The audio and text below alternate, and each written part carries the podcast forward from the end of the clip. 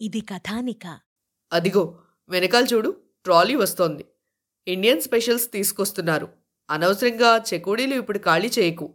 మళ్ళీ నాలుగు రోజుల తర్వాత నాలుగు పీకితే తినడానికి ఏమీ ఉండవు.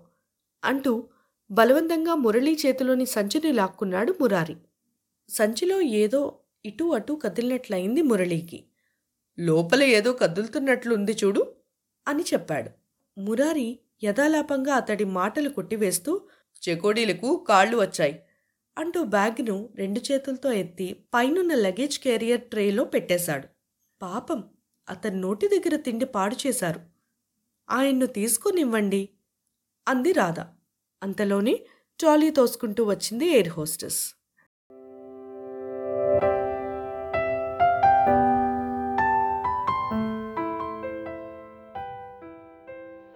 మురారి పక్కకు తొలగి ట్రాలీ తోసుకుంటూ వస్తున్న ఎయిర్ హోస్టెస్కి దారిచ్చాడు. అదిగో వెజిటబుల్ కట్లెట్స్ వేడివేడిగా వస్తున్నాయి. కాఫీ ఉండనే ఉంది అన్నాడు మురారి థ్యాంక్స్ మీరు వచ్చి మాకు టిఫిన్ రప్పించారు అంది రాధా. నేను మీకు టిఫిన్ రప్పించాను. మీరు మాత్రం నాకు ఈ దగ్గరలో సీట్ లేకుండా చేశారు. వెనక్కి పోయి కూర్చోవలసి వచ్చింది. స్నాక్స్ తీసుకొని నేను నా సీటు దగ్గరికి వెళ్ళిపోతాను. తిన్నాక మళ్ళీ వస్తాను. అంటూ వెళ్ళిపోయాడు మురారి. విమానం చాలా మెల్లగా కదులుతున్నట్లు అనిపిస్తుంది కదూ? అన్నాడు మోహన్ చిరునవ్వుతో. అవును అంది రాధ. కారణం ఎయిర్ హోస్టెస్. చూడండి ఎంత లావుగా ఉందో అన్నాడు మోహన్. రాధ కూడా నవ్వేసింది. మోహన్ ఏదో చెప్పడం రాధ నవ్వటం గమనించిన వంశీ ఇక ఊరుకుండలేకపోయాడు. ఎదురుకు వంగి ఇద్దరి సీటు మధ్యలోనూ తలపెట్టి బోరు కొట్టి చస్తున్నాను. నాకు కూడా చెప్పండి జోక్స్ అన్నాడు. రాధ వెనక్కి తిరిగి మీరు తెలుగు వాళ్ళని రుజువైపోయింది అంది. ఎలా? అని అడిగాడు వంశీ. నిన్నటి ఫ్లైట్లో మీరొక సూత్రం చెప్పారు. ఇవాల్టి ఫ్లైట్లో నేనొక సూత్రం చెప్తాను అని అన్నది. ఏంటది? కుతూహలం వ్యక్తం చేశాడు వంశీ.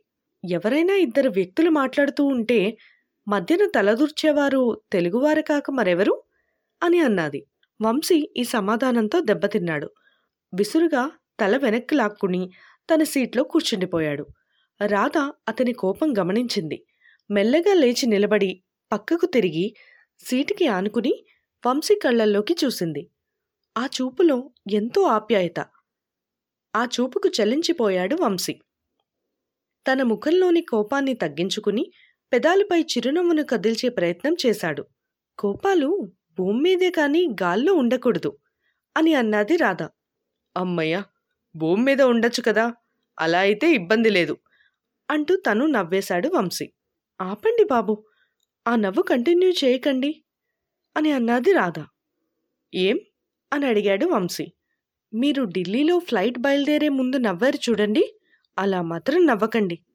మీ పక్కన కూర్చున్న రష్యన్ అమ్మాయిలు జడుసుకుని జ్వరం తెచ్చుకుంటారు అని అన్నది. నాకు తెలుసు కదా. ఇంత అందమైన అమ్మాయిలు పక్కన ఉంటే అలా నవ్వను. రాధ చురుగ్గా చూసింది.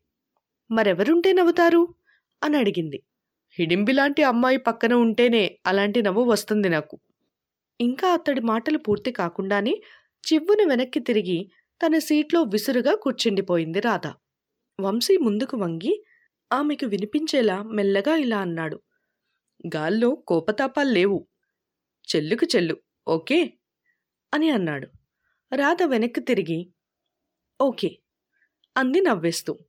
ఎయిర్ హోస్టెస్ ట్రాలీలో రెండు బిస్కెట్స్ ఒక కట్లెట్ ఒక యాపిల్ పండు సర్ది టిఫిన్ సర్వ్ చేసింది. కబుర్లతో జోక్స్తో టిఫిన్ను తినడం ముగించారు. తర్వాత బ్లాక్ కాఫీ తీసుకున్నారు. అంతలోనే ఎదురుగా అమర్చిన టీవీలో ఏదో కార్యక్రమం ఆరంభమైంది. ఏరోఫ్లోట్ సంస్థను గురించి క్యాసెట్ ప్లే చేస్తున్నారు. సుమారు అరగంట సేపు ఏరోఫ్లోట్ విమాన సంస్థను గురించి వివరాలు టీవీలో చూస్తుండిపోయింది రాధ. మళ్ళీ రెండోసారి ఎయిర్ హోస్టెస్ స్నాక్స్ తీసుకొచ్చింది. బ్రెడ్ స్లైసెస్కు వెన్న రాస్తూ రాధ ఇలా అంటుంది. వంశీ గారు ఉదయం నా రొట్టె విరిగి వెన్నలో పడింది గుర్తుందా? అని అడిగింది. ఎందుకు గుర్తులేదు? అన్నాడు వంశీ. ఇప్పుడు మీ రొట్టె విరిగి పక్కనున్న అమ్మాయిలు వెన్నలో పడితే రష్యన్ ఎంగిలి తినాల్సి వస్తుంది. జాగ్రత్త చూసుకోండి అంది నవ్వుతూ. మీరు వంతుకు వంతు భలే తీర్చుకుంటారు అని అన్నాడు వంశీ. మీరు నేర్పిన విద్య మరి అంది రాధ నవ్వేస్తూ. వంశీ ముందుకు వంగి రాధకు మాత్రం వినబడేలా మెల్లగా ఇలా అంటాడు. అందమైన ఆడపిల్లల ఎంగిలి నాకిష్టమే అని అంటాడు. అన్నీ పాడిబుద్ధులు అని అంటుంది రాధ.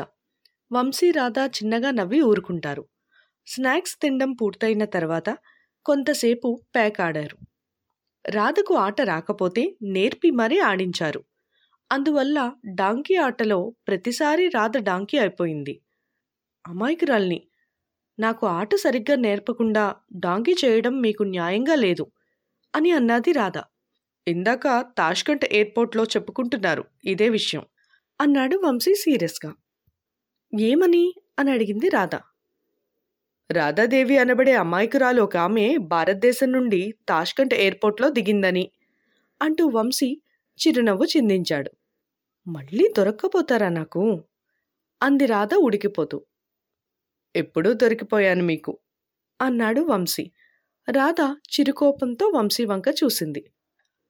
చూడండి రాధగారు మనం ప్రయాణించే ఈ విమానం పేరు మీకు తెలుసా? Tupolev TU one fifty four. Tupolev అనేది మోడల్ పేరు. టీయు వన్ ఫిఫ్టీ సెవెన్ అనేది విమానం నెంబర్. దీనికి మూడు ఇంజన్లు ఉంటాయి. తొమ్మిది వందల నలభై ఐదు కిలోమీటర్ల వేగంతో కోపతాపాలకు ముప్పై మూడు వేల అడుగుల ఎత్తులో ప్రస్తుతం మనం ఎగురుతున్నాం అన్నాడు వంశీ. ఆ మాటలకు ఫక్కున నవ్వేసింది రాధ. మిమ్మల్ని అందరినీ చూస్తూ ఉంటే నాకు అసూయిగా ఉంది అంటూ మురారి వచ్చాడు. ఎందుకని? అడిగింది రాధ. మీరు నలుగురు తెగ నవ్వుకుంటున్నారు. నాకు మాత్రం ఇక్కడ చోటు లేకుండా చేశారు. అని అన్నాడు మురారి. ఒక పని చేయండి అంది రాధ. ఏంటి? అని అడిగాడు మురారి. వంశీ గారి పక్క సీట్లో కూర్చోండి అంది రాధ. ఏంటి? ఆ రష్యన్ అమ్మాయిలు ఒళ్ళోనా? ఇలాంటి సలహాలే ఇవ్వకండి వాళ్ళు నా కాళ్ళు విరక్కొడతారు అన్నాడు మురారి. మేమంతరం ఉండగా అంత పని జరగనిస్తామా? ప్రయత్నించి చూడు. అన్నాడు మురళి. అంతలోనే విమానం ఆల్టిట్యూడ్ తగ్గించుకుంటూ కిందకు దిగుతున్న అనుభూతి కలిగింది. ఫోజనియో సీట్ బెల్ట్స్ అనే బోట్ వెనక దీపం ఎర్రగా వెలిగింది. బెల్ట్స్ కట్టుకోకపోతే పడిపోతామా? అడిగాడు మురారి. జాగ్రత్త కోసం అంతే అన్నాడు మురళి. చాలా తొందరగా కిందకి దిగిపోతున్న ఫీలింగ్. రెండు నిమిషాల్లోనే నేల మీద భవనాలు చిన్న చిన్న బొమ్మల్లా కనబడడం ఆరంభించాయి. ఓ పక్క సముద్రం కూడా దర్శనమిచ్చింది. కెరటాలు ఏమాత్రం లేకుండా నిశ్చలమైన చెరువులా కనిపించింది. అదేమిటి? సరస్సా లేక సముద్రమేనా అని అడిగింది రాధ. అది బాల్టిక్ సముద్రం. మనం వెళ్ళబోయే లెనిన్గాడ్ నగరం దాని ఒడ్డునే ఉంది అన్నాడు వంశీ. సముద్రం అయితే అంత త్వరగా ఎలా దాటిపోతాం? అడిగాడు మోహన్. ఈ ప్రాంతంలో బాల్టిన్ సముద్రం కేవలం ఒక పాయలా చొచ్చుకుని ఉంది. ప్రపంచపట్టంలో వివరంగా మనకు కనిపిస్తుందది అన్నాడు వంశీ. బొత్తిగా చెరువులా ఉందేమిటి? అంది రాధా బయటికి చూస్తూ. ఇంకో రెండేళ్ళు ఆగితే మొత్తం సముద్రమంతా మంచుగడ్డలా తయారవుతుంది. ఈ చివరి నుండి ఆ చివరి వరకు హాయిగా నడిచి వెళ్ళిపోవచ్చు. అప్పుడే మంచు ముక్కలు తయారవడం ఆరంభమైంది. అందుకే కెరటాలు ఏమాత్రమూ కనిపించడం లేదు అన్నాడు వంశీ. సముద్రం గడ్డగట్టుకుపోతే లోపల చేపలు జీవరాశులు అన్నీ చచ్చిపోవు? అంటూ కళ్ళు ఆల్చిప్పల్లా చేసుకుని అనుమానం వ్యక్తం చేసింది రాధ. దానికి వంశీ క్షమించాలి ఆ విషయం నాకు తెలీదు అని బదులిచ్చాడు. మురారి కలగజేసుకుంటూ ఇక్కడ మన జువాలజీ ఎక్స్పర్ట్ ఉన్నారు కదా. ఏమండి మురళిగారు తణుకు నుండి రాధాదేవి గారు అడుగుతున్నారు. ఈ సముద్రం ఉంది చూశారు? అది కాస్త గడ్డకట్టికిపోతే లోపల జలచరాలు ఏమైపోతాయి? అని వారికి అనుమానం వచ్చింది. ఇది మంచి ధర్మ సందేహంలాగే కనబడుతోంది. మీరే సమాధానం చెప్పాలి. అంటూ రేడియో అనౌన్సర్ ఉషశ్రీ గారిని అడిగినట్లు అడిగారు.